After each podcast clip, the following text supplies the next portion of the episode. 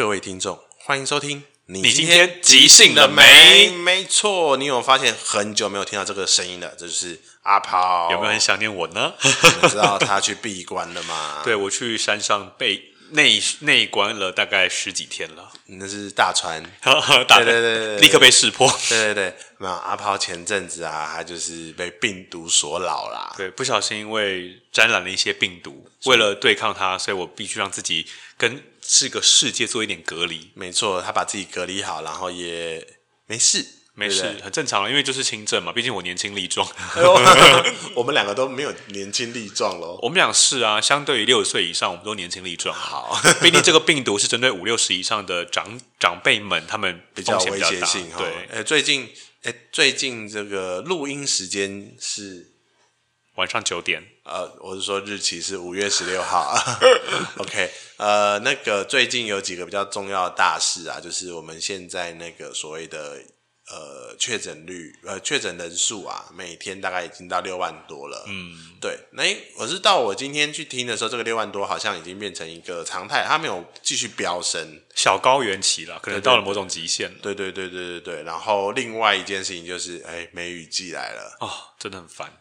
都在下雨，下雨天真的很麻烦。我今天好不想来，因为我还要不要这样带吉他，不要这样嘛。吉他离你真的是很危险。你好不容易刚出关了，你今天是刚出关的第一个秀。对，我突然就觉得，哇，我我真的很很尊重这个节目，把我人生第一次出来，然后就要对对泡在这里。对对对，哎，你人生就是第一次确诊完之后的第一次。付出对啊，立刻就接工作会不会太累？你你你是成为一线演员后的那个？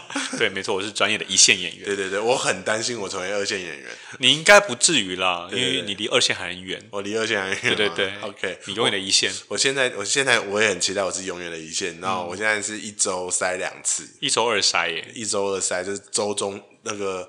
周间的中正中央的时候塞，然后还周末的时候塞，就准备要狂欢的时候先塞一下，这样吗？我或者是说，我基本上没有什么狂欢啦，小周末跟大周末啊，小周末跟大周末啊。不过的确，我的确是选这样的时间，是因为我觉得，我我自己觉得，哎、欸，我会不会一确诊就是害急性圈有一半的人确诊那样？可能八成哦，所以我就觉得很危险啊。对啊，然后当然现在大家都说都是轻症啦、安啦，可是心里还是会觉得说，我就是会。就是假设真的确诊，还是会影响到一般上班族的工作日常嘛？对啊，因为你在确诊这个过程中，你可能会框列、会隔离啊，就是会一些不方便的事情，没办法做事。哦，一般上班族还好，嗯，薪水照领吗？呃，薪水没有照领哦，没有吗？通常是没有照领，哦，是哦，对对对对对，因为他他你没有你没有贡献值嘛，但所以你的确不会领到薪水，但是你不会被 fire 或是被 fire，你不会被记那个考勤哦，对。你不会有被额外扣薪，这算事假吗？这算是所谓的就是疫情相关的假。有些公司会用台风假这个名目来使用，哦、因为台风假的概念很像，得不执行。对对，就像你遇到天灾嘛，嗯、所以我没有要给你，你这这一天你没办法到，所以这一天的你的工资是不会有的。嗯、但是你不会因此被我们记录、哦、或者是怎样。哦，不愧是专业人资哎，欸、分析得非常清楚。哎，被被抛地了。但但是但是，其实我觉得对于自由工作者，这就是非常大的伤害。真的，对，像阿抛阿抛，其实有一半的身份也就是自由工作者嘛。虽然说这是很多非正业以外的事情。对对对对对对对，也也有些收入从那边来的话，那就会就全部取消了。对啊对啊，你就想想看，我们最熟悉的一个朋友派特，嗯、他是行动心理师，他一确诊他不能接案，他是所有收入都没有。对啊，对，因为可是他已经是在一个诊诊所嘛，智商所了，比较不是固定收领固定收入啊，他也是跟按按量。我以为行动就是到处走，哎，他还有一个定点，不就是就不行动了，不是吗？他他他的行动兼差业余，呃呃打零工，有点类似哦。比方说，跟一个智商心理师跟一个智商所合作，除了他帮心这个智商所带来收入以外，这个智商所也对他的服务也是他们会有行政上去接洽。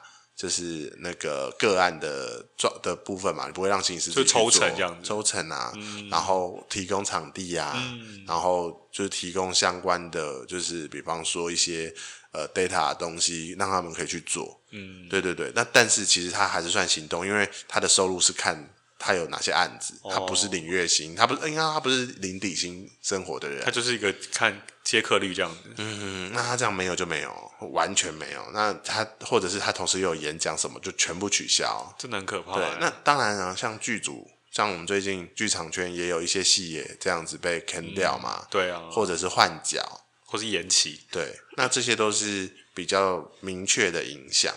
嗯，其实也蛮对对对，蛮多的。嗯，我觉得蛮感谢这大排档在这个过程中，其实就是遇到的冲击都是小的，或者是没有遇到什么冲击。哦，就是还可以接受，还可以承承担这个风险。啊，你看，从二零二零年年初我们那个武汉肺炎进来了之后，哦，好多事情我们其实是的确有受影响的。比方说，二零二零年初我们的三岛原本是你我和东东三组嘛。嗯那其实像其中一组就有因为就顾就是在顾虑这件事情的过程中决定停演、呃、停演。对。那另外两组虽然就往下走，可是其实对于大排档而言，就是在这个里程上旅程上就少了一组伙伴一起往前走。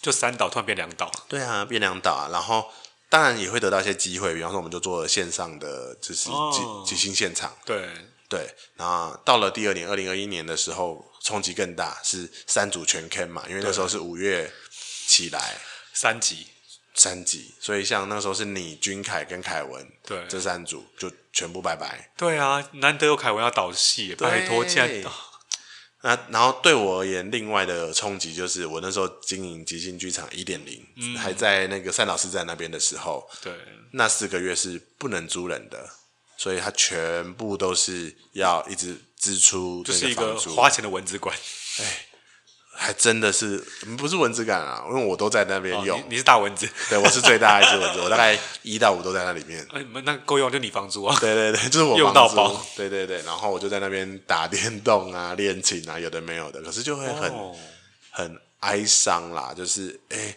这个场地是希望热热闹闹，所有人都用得到，还、嗯、是用不到的。但是他换来的某些形式，就是哎，我们开始做一些线上的排练，嗯，然后呃，也做了很多线上尝试，Clubhouse 啊，有的没有的，所以我觉得疫情总是会带给我们一些危机，就是转机了。对，那阿炮也是在前几周遇到这个危机，对啊，大概是因为怎么样，所以发生的啊？其实我那时候有一个演出啦，嗯，然后那个演出，其实我觉得。因为像 Omicron 嘛，它就是一个传染力很高的一个病毒，对对对，所以其实到现在来讲，已经是防不胜防，不太可能清零。所以，我们就变成大家可以勇敢去接受这个病毒，没错，它带来的伤害的确有伤害，但是相对而言它是轻症，而且甚至就是比较严重的感冒。对你，可是你就是非常有机会遇到。对，所以那时候我们就想说、嗯、啊，反正就是演出嘛，嗯、碰到就算了，嗯、就当我们能够好照顾好自己就就 OK。对对对。所以我们那时候演出完之后，后来就全军覆没，我们所有演出者基本上都确诊啊，或者都都快筛阳性。对，然后连观众什么都有，嗯、但反正因为我们很快就知道状况，我们开始就大家各自各自隔离这样。对，其实我觉得这也是好事，因为自从疫情开始有在传闻说会呃变高的时候，我有演出之后，我在家里吃饭什么都会回避，就是我可能会错开吃饭时间，或是有拿拿去其他地方吃，嗯，然后尽量我在家都戴口罩。所以因为这样，所以其实我确诊了，我家人完全没有受到任何影响，嗯，大家都还蛮健康的。我觉得我也是。在这半年有最明显的感受，就是因为我平时排练到家的时候是比较晚的嘛。嗯、我以前我以前还会吃宵夜，嗯、然后跟我爸就是聊天啊，有的没有的。现在我都是一到家，拿起桌上一颗巴拉就进房间，隔天一早赶快出门。嗯、我连洗澡都尽量不在家里，因为我就是会在这个大量跟别人排练会接触嘛。那我我我近期又有健身房，有在那边游泳，所以我就变成一早超早起来去游泳，游完泳洗澡，我今天都洗好了，然后就出去一天，那、嗯、晚上到家赶快进房间，然后隔天又去游泳，只是用这样的方式来避开跟家里长辈，因为家里长辈也七十岁了，避开亲密接触者这样的。对啊，这样压力比较小一点。因为其实现在对我们来讲。所谓的确诊，其实并不是最害怕的事情。比较害怕的是影响到你身边的人，或是造成他们的困扰，或是不管是生病或是匡列，都是一些比较不方便的事情。对对对，我们今天录音的这一天，刚好是刚宣布零加七的时候，就是从明天开始零加七。也就是说，呃，当今天我不小心确诊了，跟我同住的人，他假设有打三剂疫苗的话，他依然是自主健康管理，他不用被呃居家，就是不他不用居家隔离，嗯，可是他就是要呃就是快筛啊，确认就是有没有变阳性啊，以及他不能参加聚会跟聚餐，在这件事情上，至少让呃。就是目前台湾社会上的一批人是恢复他的生产力的，嗯，真的，对，就是你你你家有人确诊，你不能，你你你至少你不会说我不能赚钱了，嗯，不能不不工作或者不能外出，把你绑住这样，但是你也不要过得太过。激烈的就是去到处接触、到处群聚、到处参加人多的活动，马上去吃个喜酒也是不太需要，太恐怖了。对，太恐怖了。那所以，所以现在变成这样的话，可能又有一个新的生活模式就会跑出来。嗯，对啊。我今天跟阿炮刚开始见面的时候，就想到说，哎，现在大家对这件事情的接受度会开始变高，因为这件事情它就是挡不了了。嗯，我们不会回到半年前那种。只要有一，大家都吓得要死的那个时代了。现在都离万倍了。对，现在都万倍了嘛。对啊。所以，所以也许距离到有一天出国是越来越近了。嗯，一定。我们前几集跟凯文在聊天的时候聊到说，凯文是每年都要安排出国的人。真的。我我也是，我我一直是个很宅很宅的人啊，嗯就是、大家都知道，就是我，你除了家里就是剧场，对啊，我家里还几乎不待，对，所以我就是在剧场，没有家里就睡觉八小时宅，对，八小时宅，然后其他就是不好意思，只只能上班了，上班之后就在剧场，对，然后排练宅，就是我不叫不是，我是非传统宅男，对对对，我没有沉溺在那个家中，我沉溺在剧场里面，没有剧场就你的宅，对，那可是即便是我，我也会有点在想说，哎，我也想。出国耶，嗯哦，然后呃我我好像好像快接近那个时间了，接近想出国的时间，呃，快接近有机会出国的那个时、哦啊、时候了，嗯，对啊，可能等到二零二三或者是今年的年底，对啊，说不定有一个可能性这样，对啊，而且现在有一些共同目标可以出国，不是很棒吗？啊，好哦，嗯、对啊，所以我我自己是还蛮喜欢这件事情的。那也很开心，啊，跑就是恢复健康。其实我健康一直都蛮好的、啊，对，就是因为为了怕传给别人，所以我才自己把自己家里关好关满。对，不过你前前几天不是还有在回讯息，是说有点……其实我就是因为身体还不错，然后我的很轻症，以至于我稍微有点大意去面对这件事情，嗯、所以我就开始在家里做一些稍微有点。可能会制造一些危机的一些运动，过度激烈，对，所以就变成开始有另外的症状出来，所以我又再多休息几天，就运动反而造成其他的那个，因为我就是属于过度认真的人，所以我基本上我确诊前几天，我都还是在家里各种听各种节目啊，看资讯啊什么的，嗯、我就其实还是一样很慢，而且我以前很很忙，会到处跑来跑去，我现在只能在家里，我很多事情可以做，我把一些线上课都上完，就是我觉得反正你没有太不舒服，那你又在家里干不好做点事情。哦。所以我才会在，因为我还刚开始生病，还是觉得我生病还是不要让身体耗太多，我还是能想想睡就睡啊，然后不运动什么的。嗯、但因为到了第四、嗯、第五天，觉得应该 OK 了吧，就开始运动。殊不知就因为运动过量而造成一些晕眩啊或者什么的。哎、欸，刚刚阿炮讲到一个关键，就是你在这个期间把线上课都上完了。对啊，我相信非常多人都有买线上课，但是可能只有上两堂，就放在他的资料库里面，就再也没有往下走了，真的没时间。我觉得。其实时间一定有，看你要不要了。对对，就跟健身房一样，它不是优先排序啊。哦，对对对对对对。对啊，就是一个你你真心想要，一定就是可以做到。但是你人生中那么多选择，你怎么会把一个看起来不是最优先的事情放在最前面？对。但事实上这件事情很重要，因为你花了钱，你花了时间，你一定想要做成什么事情，你一定有个期待。对啊。但是为什么你就把那个期待放掉了呢？就是要问一下那种总是做这些事的人。像我们都不是，这也不知道他们在想什么。我是，你是哦。嗯，我我线上课就是我看到觉得不错，我就先买。哈，对，我买很多线上课。那我应该先卖你，反正你也不会看嘛。我先收钱再说。但是，哎，我那我们来聊聊线上课好了。嗯，你你你大概有买多少？就是买很多线上课吗？其实我很少买线上课。或者是类型是什么？我自己哦，我自己。其实很少买，但是我会对我有兴趣，就我觉得有价值的人才会去买。嗯、像我最近上的课，就是我的之前的乐手朋友小鱼他开的那个玩转和弦。嗯，他其实教的是编曲，你如何？他开在哪里啊？他就是线上的，就是我说哪一个平台啊？没有，他就是自己自己做，类似在在会议室里面，然后跟大家上课，然后只是因为他用录音档，他有录音档，等于是你说线上唱过之后，你看还可以再回看。然后因为我那时候的状况比较是因为他上的东西其实偏难，嗯，所以他有，有一点点跟跟不太上。他其实就是针对音乐人来上，但其实我我是业余的，所以他在上课的时候就会跟下面互动说：“哎，那下这个音怎么样啊？那个什么旋律，那个声音，那个什么的。”然后基本上我都回答不出来，嗯、所以我觉得上课压力很大。我后来就开始。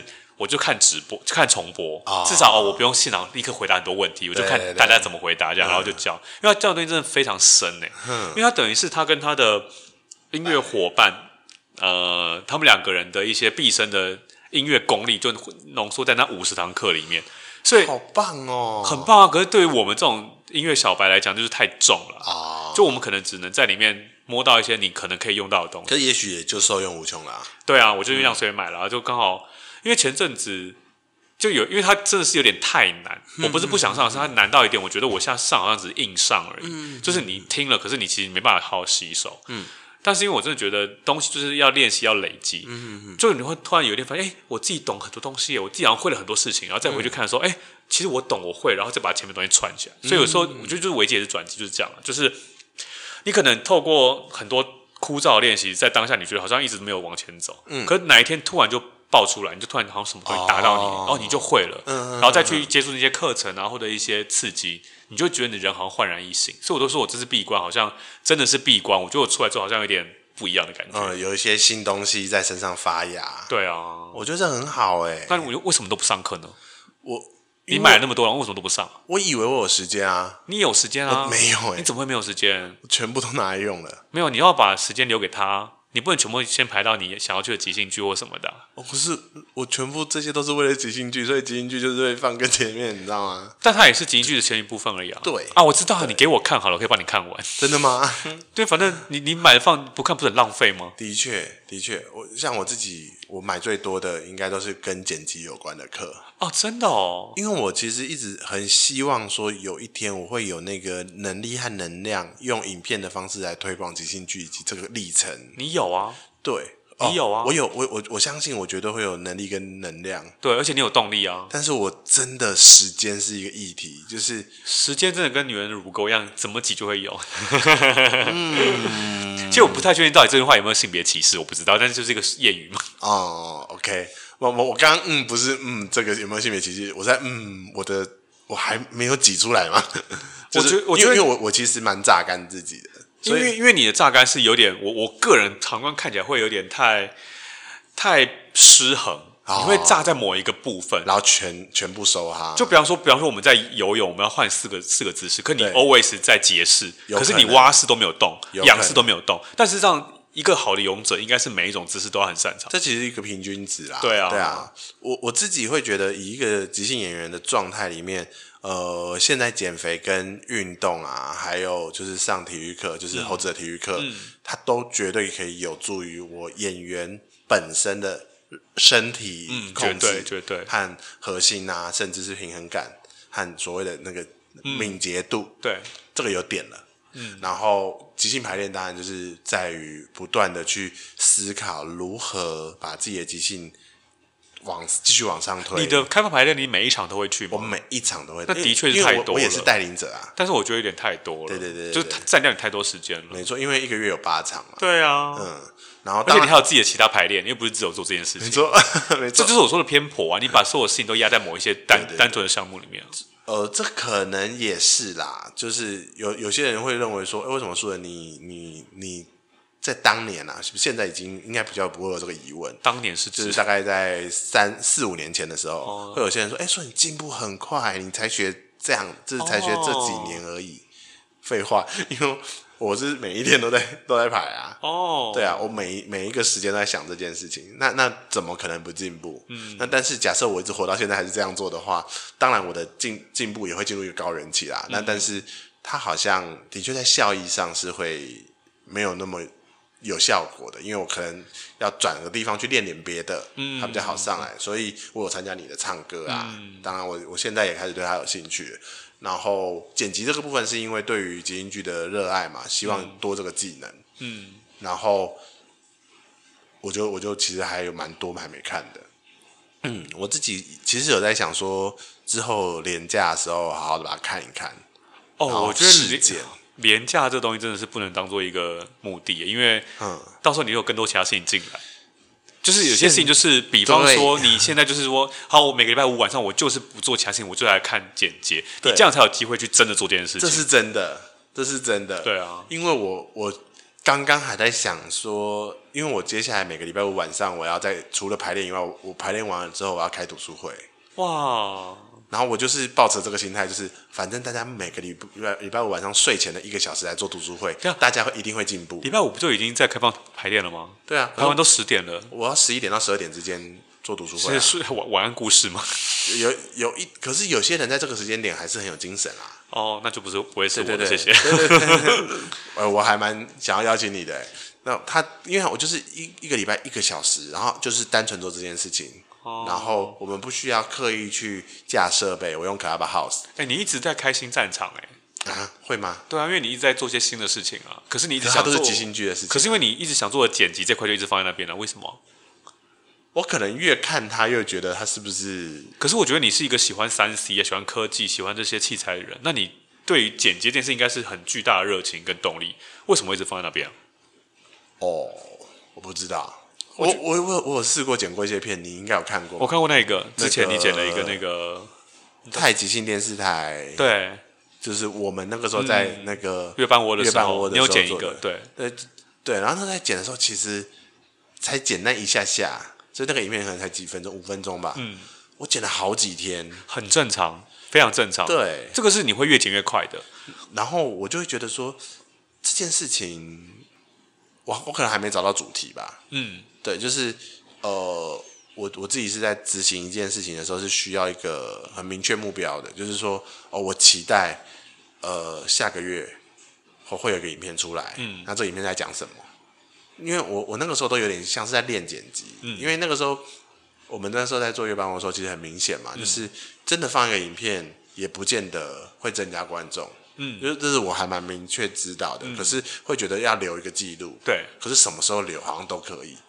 的时候，哦，他就跟你什么时候可以看线上课一样。对对，那但是假如啦，今天我们很明确是说，好，这次三导三组都要用影片推，嗯，然后大家来，大家来集思广益来想，影片要怎么做，做排程，有个 PM，就是比如或者是我自己当 PM 去控这个时间，嗯，那他就会变得像我现在在做其他事情的感觉一样。对，就是这件事情，它的重要性有没有被我有没有被我自己浮现出来？它是一个议题，需要大家一起，你才会觉得它重要吗？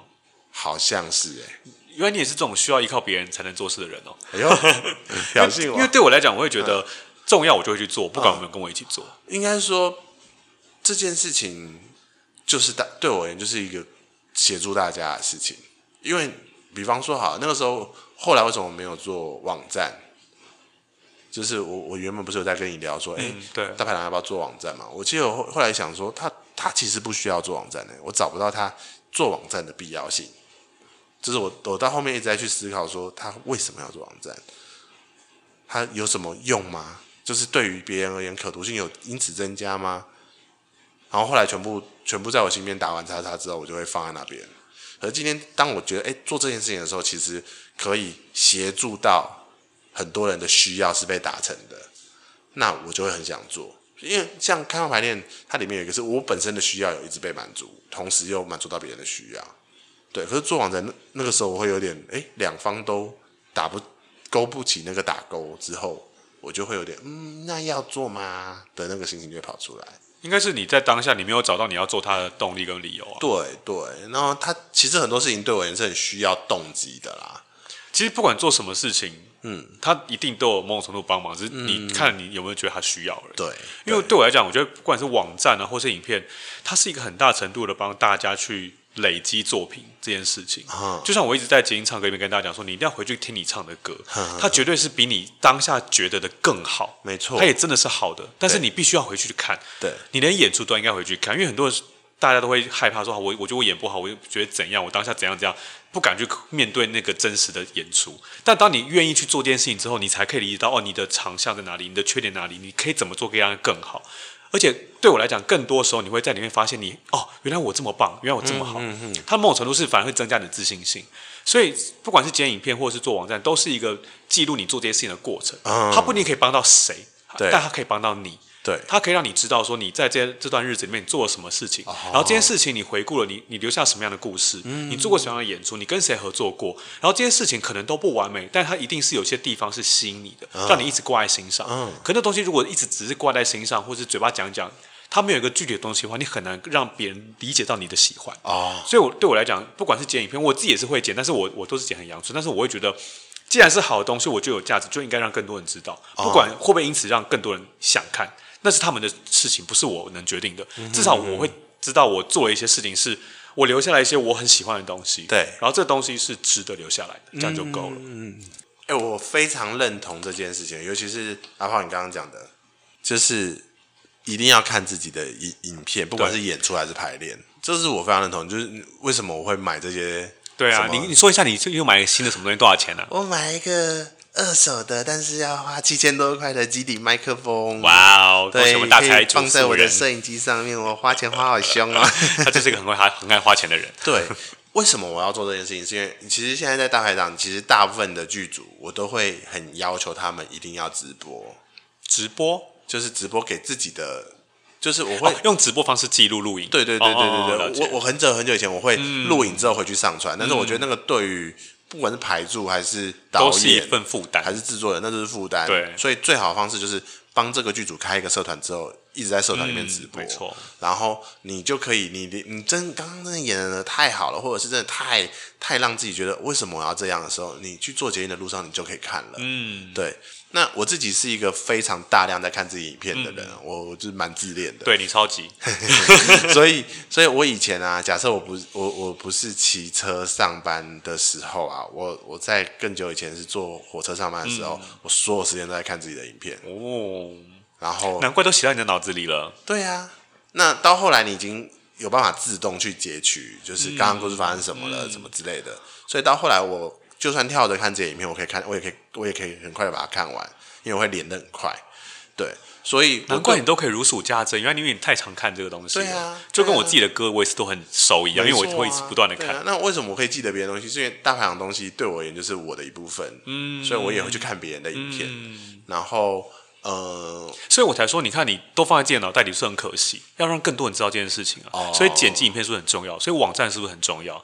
当你在跟新朋友认识的时候，就是只是哦哦你在做剪辑哦演出哦，就一堆文字或是一些语言，可是他们没办法看到具体说到底什么是即兴剧，到底你、嗯、你喜欢你什么东西让你爱到你这么多年在做这件事情，哦、这是对我来说我觉得很重要的是，我觉得即兴剧在留在。网络上或留在实体上的东西太少了，少到我们总是在强调说，哦，你就当下来看，你才知道是怎么样。的确是这样，没错。可是舞台剧也是不断有在拍影片，不断有些记录，对，他们才有办法大量累积人，更多人进来看。可是因为我们就是一直在口说无凭啊，因为我们就是说你要来现场看，可是对一个观众、一个路人、一个新人来讲，我什么都不知道，为什么要去看？嗯。对啊，所以我才说这个东西很重要。我自己觉得勇气在这件事上就做得非常好。他们开始做这件事情了。对，嗯、而且而且你看，他们从早期会剪辑片段，到后来呃，就是前这两年他们做 Podcast，嗯，他们几乎每一集好像也都会有所谓的。他其实就是一边影片录节，他一边录影一边录节目，对，所以他影片就可以拿来剪预告，一鱼二吃这样。然后录音可以上他 Podcast 听，嗯，对。然后到现在他们的演出，他们找了一个非常专业的团队帮我们直接做线上直播，嗯、甚至是在事后做影片档之后再加后置。对啊，非常的厉害。嗯，我那个时候其实，其实，其实你更早在做这件事情，对不对？对。那为什么没有后面呢？我也不知道哎。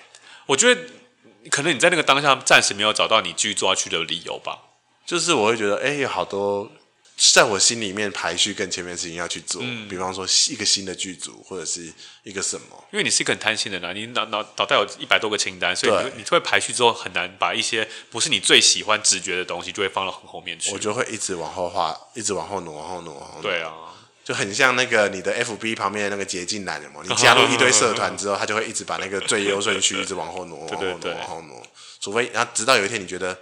其实那件事情也很重要哎，哦，你才会把它拿出来一下下，而且下一批事情一来，它就往后挪，往后挪，往后挪，这就跟我以前在减肥是一样的概念，就是我没有真正感觉到它的重要性。我为什么要减肥？哦，这是一个很容易半途而废。我非常容易耶，就是、哦、就是我以前一直有一个就是小小的愿望，是我希望我这这是这不是一个抽象的形容词，我希望我成为一个。长跑选手哦，持久。对，我对一件事情可以好好的、用心的，从基础的慢慢的一步一步的往前走。对耶，人生到现在只有即兴剧比较接近而已。对哦，对哦，我从以前就不是这种人了，就是一个三分钟热度的人，而且很快就会冷掉。对，不管是跟人的关系啊，还是呃对一个新的技能啊，嗯、或者是对一个某一种要执行的专案，我都是这个事情没有一定我要做啊。嗯，对啊。I don't care, I don't care，放他到旁边，然后他就他就流水去了，所以跟着三线一样嘛。诶，对 对。那可是当即兴剧，我也不知道他是为什么可以那么持久，我还没找到原因。我觉得就是你在其中找到开心的地方啊。对，而且你又一直在开心战场，就是等于是你在活化这个喜欢呢、啊。而且我很努力的不让自己有对他冷掉的时候。哇，你要这么努力才可以。因为我我本来就很容易啊，你真是一个好艺人体质哦！艺人，我这是我是艺人体质哦。对，我是一个人，啊对啊，所以我可能我可能做一些事情做到一个时候，我我我我心里会非常知道说，哦，我需要一个新动力。嗯，然后我可能就会在游泳或走路或者是在骑车的时候想到说，那我还可以再做这些什么？我一定会更喜欢它。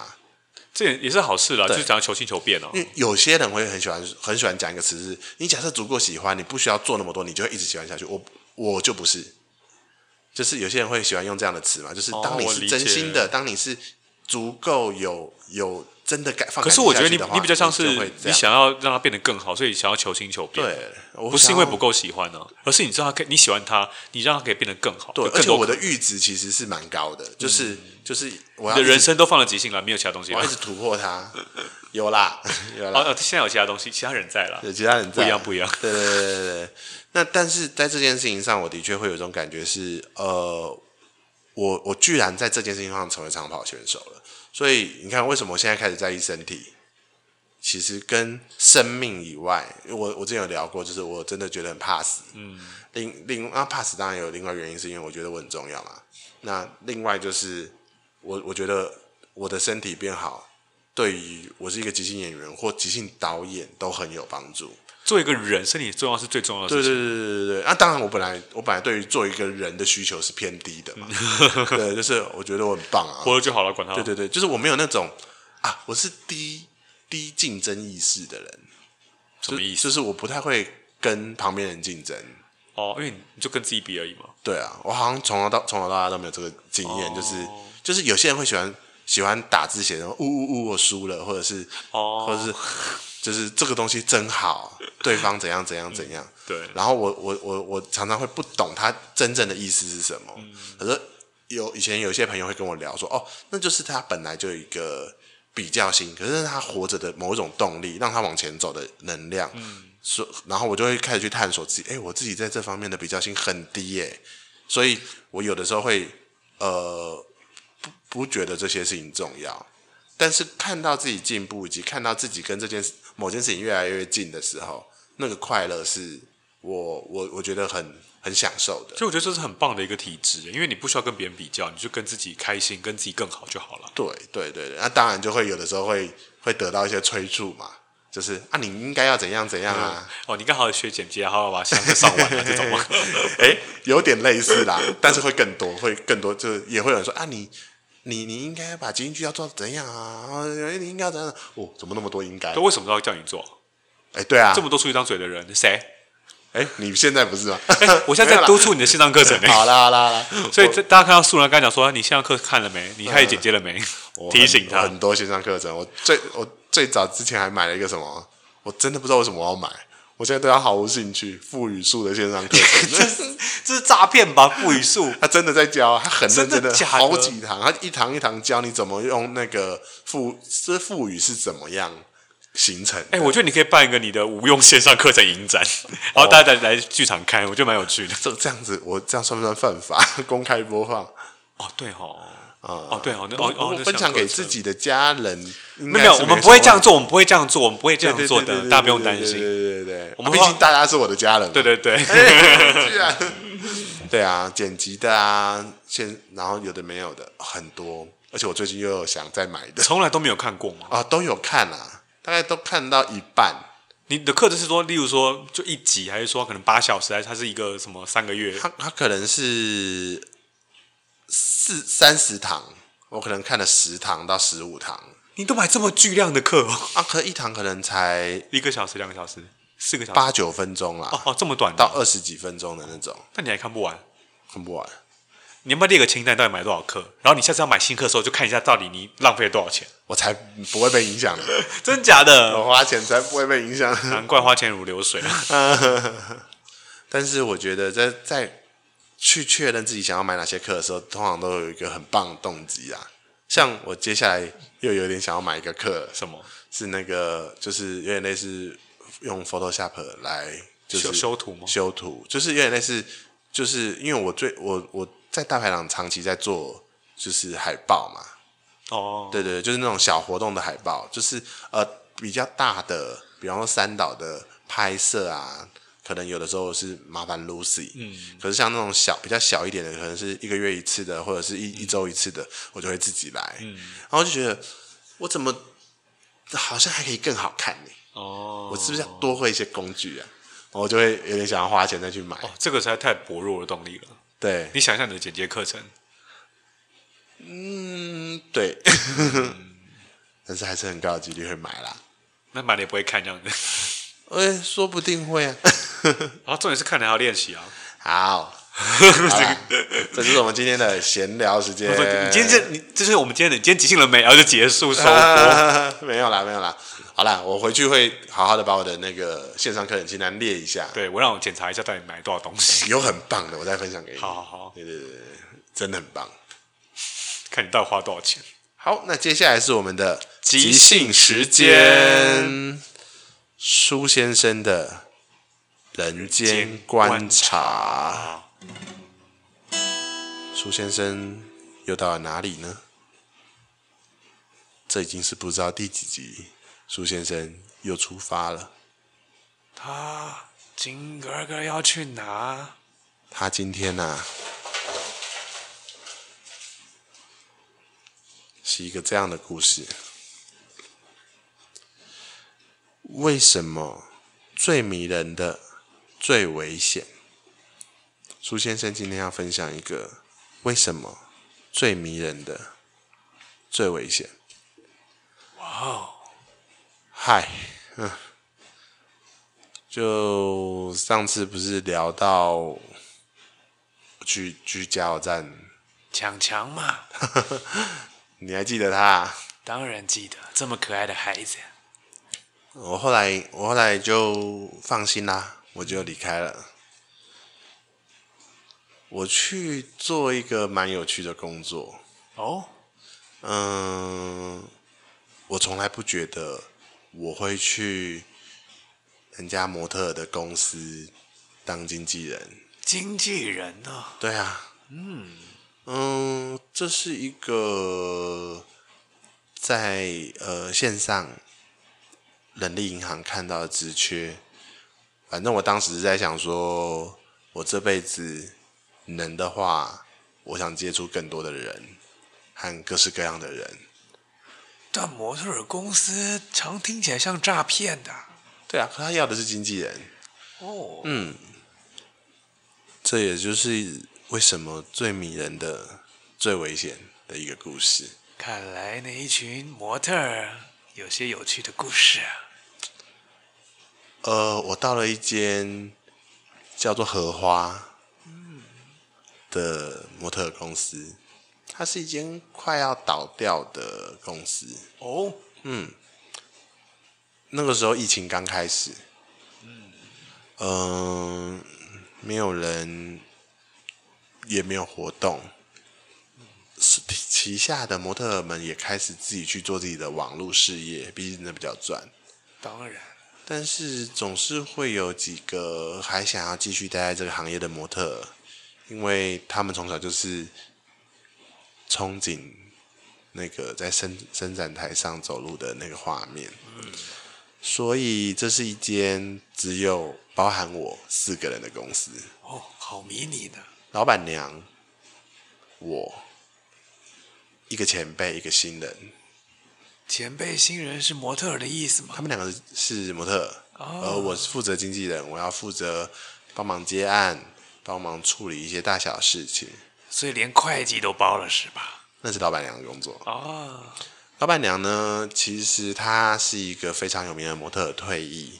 哦，呃，我原本不了解模特这个行业，所以我就上网查一查。想查一查，荷花这个人是谁？不是艺名哦，是本名。哇！老板娘在过去曾经得到中国小姐，你有听过中国小姐吗？天哪！这是什么古代的名词？是我那个时候就听过的。我就我就那一天我就跟老板娘就是聊天嘛，因为她可能也在想说，你以前是医生。你干嘛来？干嘛来这边？就是当经纪人啊？这收入很低哦。嗯嗯。领大概三四万块的薪水，然后就这每天可能都要忙到十一二点。你为什么要做这些事情？我就跟他聊了一下我对于人的一些看法之后，老板娘说：“你知道吗？越是美丽的东西越危险。”哦。过去在模特圈竞争，他竞争的非常辛苦，所以他把这一切事情就是都谨记在心，不让自己再次受伤。他被骗过，他好好的爱过，也被狠狠的抛弃过。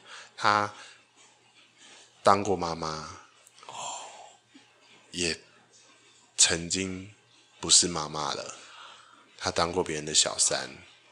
他也当过别人的妻子，他遇过太多太多爱他以及觊觎他，或者是因为其他利益而靠近他的人。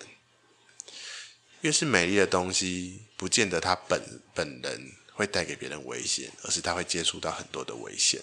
哦，老板娘跟我讲了一个他当年刚开荷花的故事，这个故事是这样的。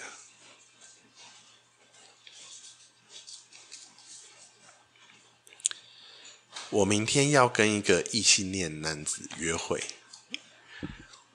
哇，这是一个很有趣的故事。我明天要跟一个异性恋男子约会。老板娘，什么意思啊？他说，就是从一个他终于离开，他以前是剧校的学生，他身旁的男孩啊，喜欢的都是男孩，所以他。总是觉得他有一天一定要脱离这个环境，他才会遇到爱他的人。嗯，而他开始当 model，很多的男 model 也都喜欢男孩子。哎呦，好看的事物嘛，嗯，可能也会去追逐其他好看的事物。像我们这种臭男生，比较不会出现在他们的圈子里。哦。他有一天，他遇到了一个在银行上班的男人，叫做和平，嗯，一样姓何哦，跟荷花一样。和平是一个看起来非常敦厚老实，穿着一个白色厚重的公务员外套，梳着西装头，总是带着一朵荷花来看荷花走秀的人。哦，真是特别啊！但是他从头到尾都没有跟荷花提出邀约，直到有一天，他搔搔他的头，对荷花说：“嗯，荷花小姐，我我叫做和平，我姓何，啊，世界和平的平。嗯，我我想要问你，明天。”他话都没有讲完，荷花年轻的荷花就说：“好啊。”他终于可以如愿以偿，跟一个异性恋男子去谈恋爱、去约会了。他很高兴的跟大家讲：“明天我要跟一个异性恋男子约会哦。”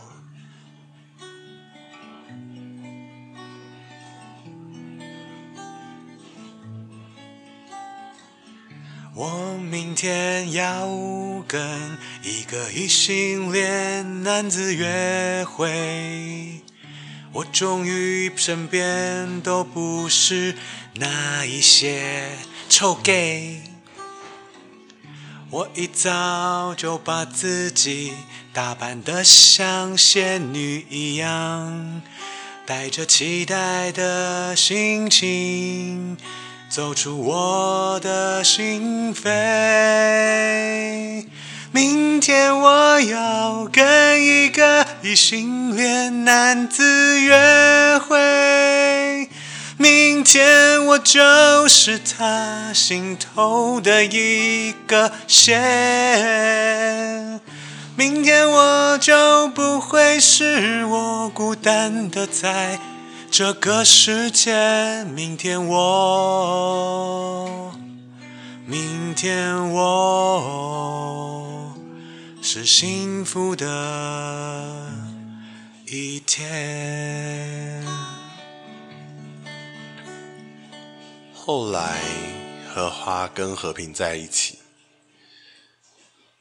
在这个过程中，荷花肚子一天一天大了。哦，这么快啊！嗯，在他们还没有结婚之前，就发生了这件事情。荷花就问和平啊：“那是不是有哪一天我们可以？”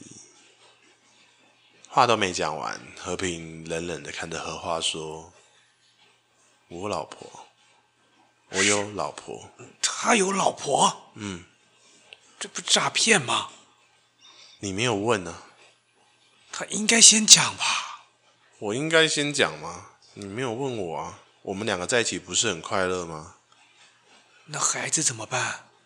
对啊，那孩子怎么办？我就这样子问和平。”和平就指着我手上的那个签到单，那一个新人何子琪，怎么都姓何啊？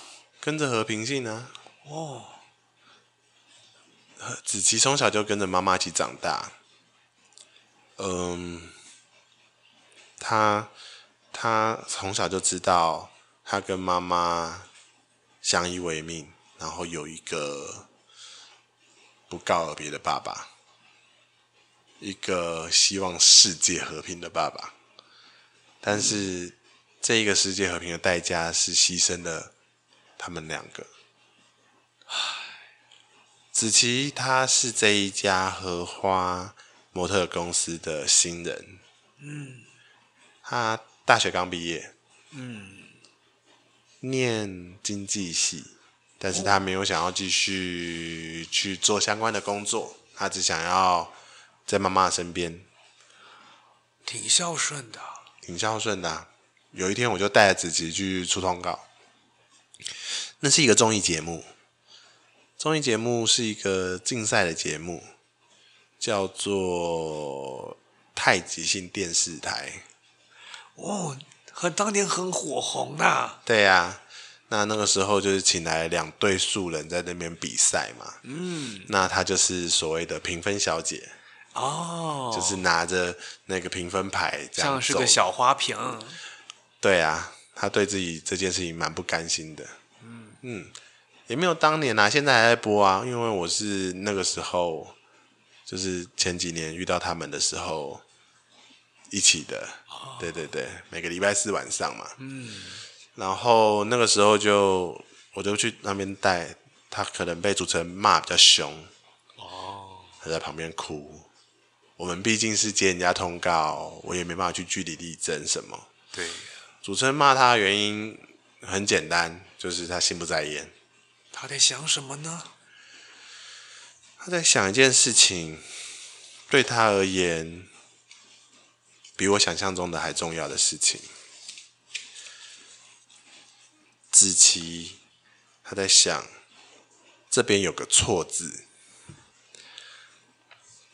他看到那个关卡的字牌上面有一个错字，他一直一直一直很想要纠正。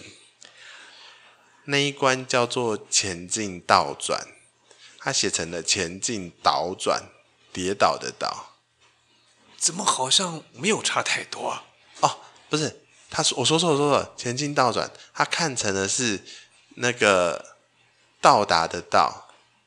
哦，前进倒转的倒是倒过来的倒嘛，哦、对不对？是人字旁的。对，他看，他可是上面写的是没有人字旁的。哦，变到哪里转了？到哪里转了？对对对，子琪就一直很在意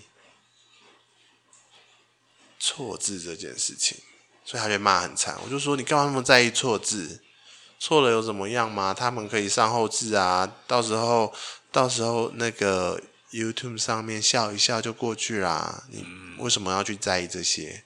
我这到这一天我才知道，子琪是一个非常在意细节、非常害怕错误的人。他鞋带左右脚的鞋带会绑的一模一样，连露出来的长度都是一样的。他的头发、他的马尾，呃，他的那个辫子啊，两边辫子会一模一样高。他写的每一个字，他在帮自己签名去签劳报表的时候，会写非常久，他要确定他的字都没有错，即便是自己的名字那么不会错误的地方，他也可以写个差不多一分钟，才把好好的把他的名字写完。他在手机回我讯息的时候，因为我自己是一个不太选字的人，嗯，大家都知道，哎呀。对啊，然后但是子琪他是，我只是回复我一一两句话，他可以回半天，然后我就说，你怎么回我回那么久？他说哦，那个 iPhone 啊，他会自己乱跳字，他又把它删回去重新改，就是还有太多太多这种事情。我说那你干嘛那么害怕错误啊？他到底会造成谁的困扰吗？他到底他到底有有没有那么严重，会让你完全没办法？集中精神做下一件事情。他说了一个荷花以前在跟他相处的过程。原来荷花没讲的是，荷花一直没办法好好的对待子琪，因为他看到子琪就会想到那一个、那个、那个男的。和平吗？和平，和平是一个很短住短义的人，他。虽然梳着他的西装油头，穿着他那个公务员的衣服，但是做很多事情都冒冒失失的。哦，他从那个冒冒失失的状态中，一直看到子琪和子琪身上有没有可能越来越像他的爸爸。哦，所以荷荷花要求子琪要像荷花一样，每件事情都做到精准，像一个好 model 一样，走路要直要正。把书本放在头顶上走路，你也要保持你的平衡，歪掉一点都不行，歪掉一点你都像你爸，即便这里有个错字，我都会把你狂揍一顿。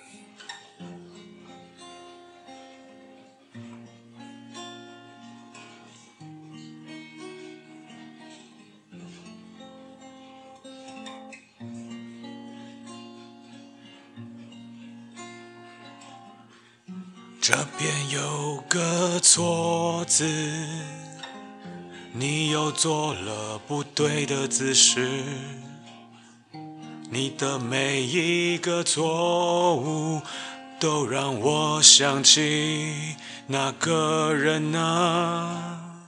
从小我就在这样的世界，不断的恐惧错。不断恐惧，我又做错，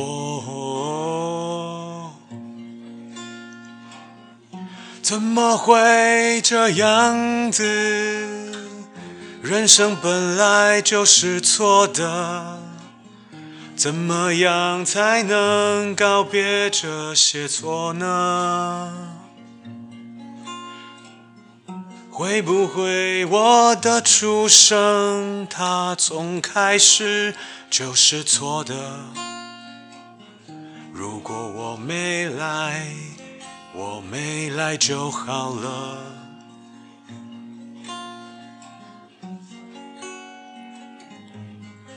如果我没来就好了。子琪，有的时候在跟我一起去接通告的时候，都会讲这句话。我知道他讲的不是如果我没有接这个 case 就好了。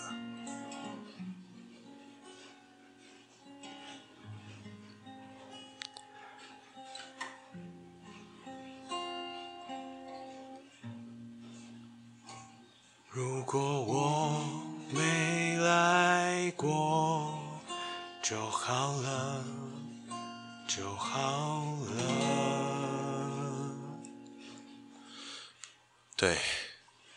其实是很越来在这个过程中，我越来越了解他们的母女母女关系是有蛮大的问题的。其实，在这个过程中，我其实找不太到一个解。我也不应该去解决人家的家里的问题啦，嗯、我主要还是在观察这个人间嘛。对，所以我就继续每天很认份的做我的事情，直到有一天，呃，我在带那个，我不是说吗？我们这个荷花模特公司有四个人，有一个前辈啊，对，老板是荷花，然后新人是子琪，嗯，前辈呢？叫做 Cindy，Cindy，Cindy，很甜的感觉呢。哦，她真的很美，而且她的条件绝对到了什么现在什么直播平台啊，还是做什么 YouTuber 啊，还是当什么 UP 主啊，绝对可以。UP 主是啥？就是那种中国的那种直播主的意思。哦，那都可以很快的得到。他想要得到任何事情，因为他真的太美了。那怎么会待在荷花这呢？因为她是荷花的小表妹。哦。而子琪其实，在无助的时候都是他带大的。哦。他跟子琪没有差太多岁，大概差个十岁左右而已。哦。对。嗯。荷花哦，跟子琪的关系啊，真的一直都是靠 Cindy 维持的哦。而这个人真的是一个很可爱的女人哦。有一天，在圣诞夜的前一天，大家都加班加得很晚，只有我跟 Cindy 留在公司。我在收那个圣诞树，因为隔天就有其他活动了。我们刚刚庆祝的东西就全部都要收起来。嗯，刚好荷花跟子琪又经历一个大吵架，两个人不欢而散，也就人就离开了。真是豪迈啊！对，那就收东西的任务就交给我，而 Cindy 呢，她有资源留下来说没关系啊，那个小叔哥我。我来帮忙一起。他年纪明明跟我差不多，但是他对我真的超有礼貌的。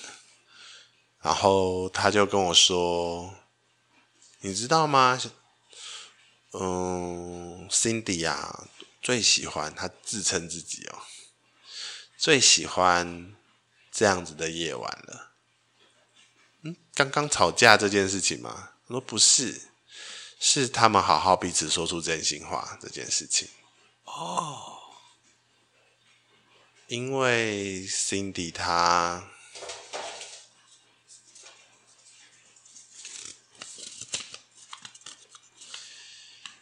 加薪以后你想做什么？因为 Cindy Cindy 她自从在这间公司做到。最高的前辈之后，她其实薪水拿的很多，嗯，但是她其实一直很没有目标的在这边。他不是一个太有企图心的人，嗯，我说过，他很美，他能力很好，他想要得到什么，应该机会比别人多很多，嗯。但是因为他什么都没有要，他就问我说：“哎、以后你加薪，你想要做什么？”我说：“你问我这干嘛？”因为我加薪的时候，我只希望我可以在这间公司投入更多。加薪好像代表我成为这个公司更重要的人，他们应该就会更相信我，或者是更愿意多听我说一下话。比方说，听我跟他们说：“哎、子琪，你妈其实很棒哦，你妈很认真的帮你把很多事情都顾好了。”会跟表姐说：“欸、表姐，子琪超认真的，你要相信我，因为我加薪了，我说话应该是很大声的。我现在是这间公司里面最贵的模特。”我应该有更大的力量，所以小树哥，你加薪之后你想做什么？我就想说，嗯，我加薪之后，我应该会想要更要求多一点接你的 case，因为你跟你在一起最轻松。哦，真会算，也是我猪哥啦，太可爱了。他就打我一下，说：“哎、欸，小猪哥，你不要这样。我是说认真的。我加薪之后，假设我还会继续继续加薪，我在荷花这间公司，我就更大尾，我就可以得到更多的资源，让这对母女越过越好。他们好，我就好。我问，那你呢？他们好，我就好。”加薪之后，你想做些什么？这个问题你有没有想过呢？加薪之后，我就变得更重要，我说什么都能都能成真的。加薪之后。你们就要听我，要过得更好，心里要更通透。加薪之后，我们都没有烦恼喽，可以开心过想要的生活。加薪之后，我们拥有的更多。加薪之后，我想要有个男朋友。加薪之后，你想做什么？我想你要想清楚哟。你要想清楚哟。那会是最重要。对哟，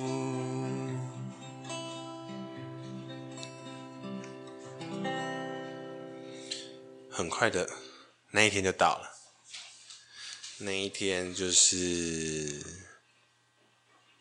好好把话说开的那一天。又吵架了，或者是说又有机会了。嗯，至少 Cindy 是这样认为。那是一个很小很小的事情，那是一篇报道。美丽的事物总是有毒的。嗯，一个主编描写着荷花这间公司的不堪，老板娘做人家的小三。被踢爆了，生了私生子，虐待虐待自己的私生子。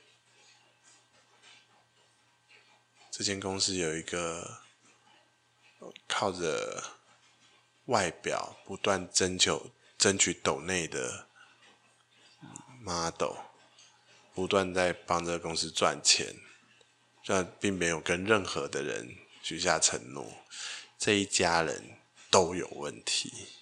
哦，我一看那个主编的名字，一告诉荷花，荷花就说：“果然，他还在记恨，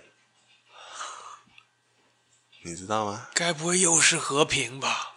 的老婆，也太久了。可能他刚知道荷花的小孩。就是和平当时的小孩吧，气不过。那一天，主角不是那一位太太，而是在这间模特经纪公司的三个人吵架大吵，子琪直接崩溃说：“为什么我的妈妈是你？为什么你当年要做这些事情？为什么你要生下我？为什么我要被你训练到一点点错都没有？而我现在还认同这件事情？崩溃啊，妈妈！他。”他好不容易相信了一个男人，没想到这个男人开始从第一天起毁他的一生到现在，而留下来这个孩子还越来越像他。嗯。而那个男人的太太在现在给他这一集是怎么样？他的太太跟现在他的小孩要一起给他这样子的冲击吗？Cindy 很急啊，这跟我想的不一样，这个这一天太夸张了吧？这么重的一集，有办法让他们变好吗？直到最后，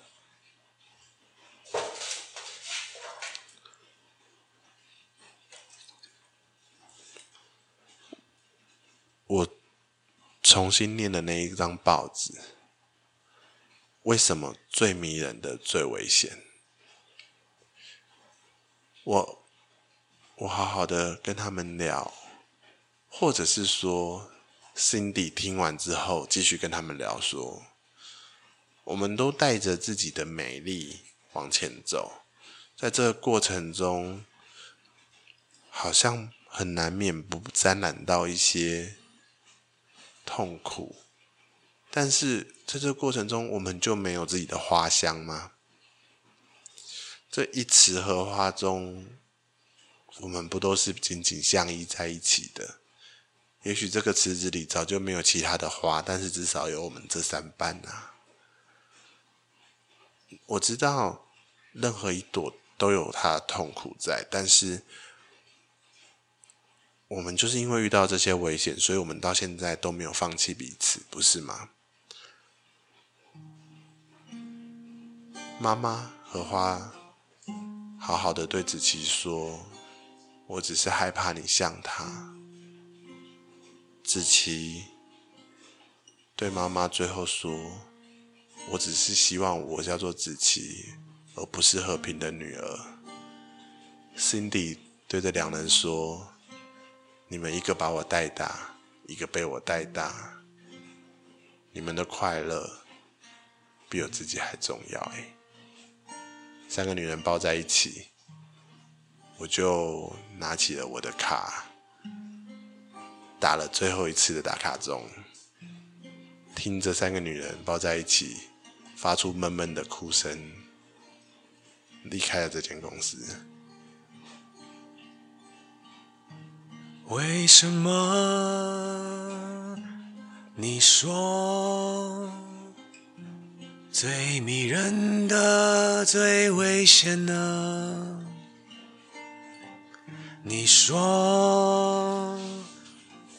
这世界是如此美好，充满阳光的，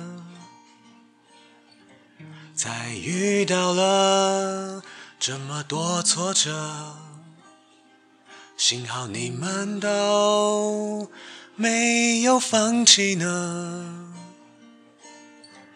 为什么最迷人的最危险呢？危险呢？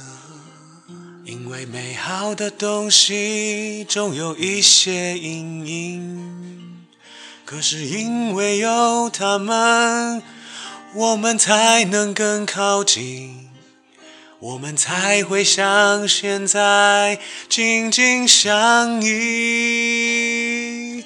荷花是我们的家。不管有多少人曾经犯傻，荷花，我们永远美好啊！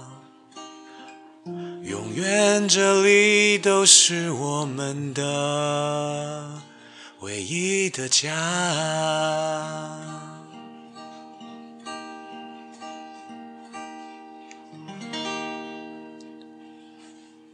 and sing 啊！一口老痰在满嘴啊！你个烧虾，你是没有烧虾，就是因为一直有痰，因为那个我觉得那个有点叫什么分泌分泌后遗症嘛，就是就是有点感冒末期啦，有一点末没末期感冒的尾声。尾声尾声。我刚刚一想说，我还想咳嗽，可是又你讲的又那么深情，说怎么什么时间点？而且这次我挑战超级陌生的东西，哎，麻豆，然后三个三个。角色的故事，嗯、因为以前都是一个嘛，就是苏先生跟另外一个之间的关系，嗯、所以会有太大量苏先生跟那个人的连接，所以这次设计了一个三人组他们的关系。苏先生有一点像旁观者，嗯，对，这是一个新的练习，我觉得蛮好的，他们三个都很立体，耶，对，就觉得哇，真的他就在我面前的感觉。而且我很喜欢自己讲的一句是：一个是把我带大的人，一个是被我带大的人，嗯，有种。天哪，这个是好巨大的人生在那边哦。嗯，他就是，我觉得 Cindy 为什么对于他们这个家那么重要，是因为他连接了这这个这，他成为一个桥梁。嗯，而他有能力去了解两方。嗯，他看了前面，也看了后面，知道他们的问题在哪边。对啊，他一定有经历到看着自己的表姐肚子大，嗯的那一天，嗯、然后充满喜悦，嗯，也看到。表姐很难过那一天，那也看看过子琪笑得很开心的那个时候，也看过子琪被妈妈那么严格严厉的对待。对，待嗯、对，因为不可能没有爱，可是里面一定有一个害怕，是拜托不要变成他。嗯，对，我通常都这样，越看越像，真是心里都发毛这样子，好可怕哦。那我自己觉得他也很像，当然我自己没有经历，可是他可能也蛮像一些母女关系的一些。嗯哦，其实蛮一些竞争，同时又带着一些拉扯和那个不满意。我不要，我不要你变得像我那样，嗯，或者是你最好不要像谁一样。那个爱很巨大，对对对对对，那个爱里面有有比较私我的，也有比较母爱的，它被混在一起的，嗯，所以身为小孩子的那一方，应该会很难辨识，就很复杂。他不知道我到底对不对。而且小孩他其实他才你说他才刚大学不是吗？就其实还很年轻，根本才没办法不懂事人世间的是是非非，只觉得妈妈怎么对我这么严厉？对，他根本就不解啊。他而且他看得到外面更多的人，嗯，那他就会觉得说，为什么别人家是这样，我家是这样？嗯，对，因为我们比较不容易看到别人痛苦嘛，我们就容易看到别人的就是跟自己不同，然后就觉得我真的是在一个太糟糕的地方或什么之类的。嗯，对啊，我没有那个相关经验了 这一次。完全都是全全新发展，对，全新发展。但是我还蛮喜欢这次设计的，是苏先生再旁观一点，再边缘一点。嗯，对，毕竟他是一个经营这么久的公司嘛，你是一个新人，你如果涉入太深，也怪怪的。对，所以他有点是被卡在那个环境里面。其实这就更像苏先生的人间观察了，对、啊，好好的观察。对对对，他因为他之前都涉入偏深嘛，嗯，那这次让他就是远一点，看会有什么样的感觉。嗯，我也有在开始在思考说，苏先生什么时候会尾声？应该不会尾声吧？跟柯南啊，不已经演了嘛十几年了，然后还在国小六年级，还在还在观察，我要找职业。对，然后我们也慢慢的进步，就是、嗯、没事没事，哦、我我我慢慢的进步，就是从原本的苏先生只有三首歌，到这几次，这个、哦、一直偷夹跟你是忘记那个吧？我哎、欸，我没有，我是想说，哎、欸，第三首歌唱完，这个故事没有底，对，还没有说完呢。然后说，哎、欸，好像那就再一首吧。然后我那时候本来要抽纸条，阿抛指着最早的第一张纸条，就是那个美丽的事物，为什么最迷人的最危险？对，为什么最迷人的最危险哦？然后我就说，哎、欸，对，我们把最早拿来用，应该来收个尾，对，就用那个来收尾。嗯，然后我们在就在讲荷花这个人或这个公司的境遇这样子。因为我记得你一开始说嘛，说你是因为遇到荷花，然后他跟你让你了解说为什么最迷人最危险。嗯，但因为刚刚讲了之后，又他的人生观太巨大，以至于好像有点没有回到这里。我觉得在这里回来的时候，刚好把他前面东西收起来。嗯，然后我我我我后来我们给了一个新定义，是我们之前会说什么，就是呃。那个张无忌的妈妈说什么？越美的女人越会骗人啊，oh, 或者是我们常常会讲说什么最毒妇人心啊，嗯、或者是那种说玫瑰是带刺的。嗯，那我我这次把它诠释的是，因为你很迷人，所以你比较容易遇到危险。嗯，对。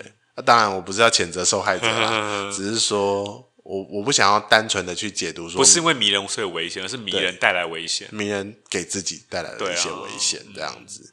因为我相信，好像也是会有这种事情发生的。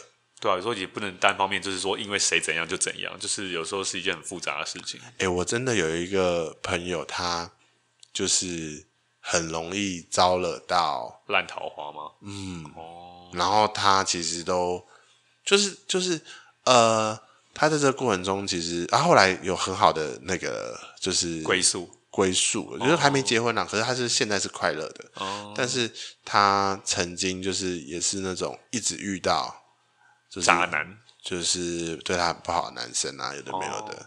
然后，然后我那时候曾经有一度短短的时期有一个想法是说，他会不会是因为他太亮了，所以就是任何人都会来，然后，然后优先来的那几个都会比较就是。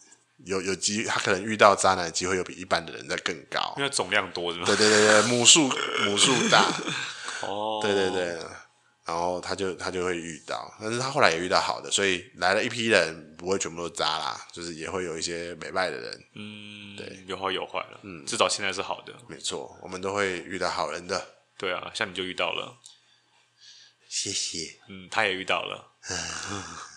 好，那这是我们今天的。你今天即兴了没？拜拜。再废啦！我一直在讲我的爱情啊，哎，太令人羡慕了。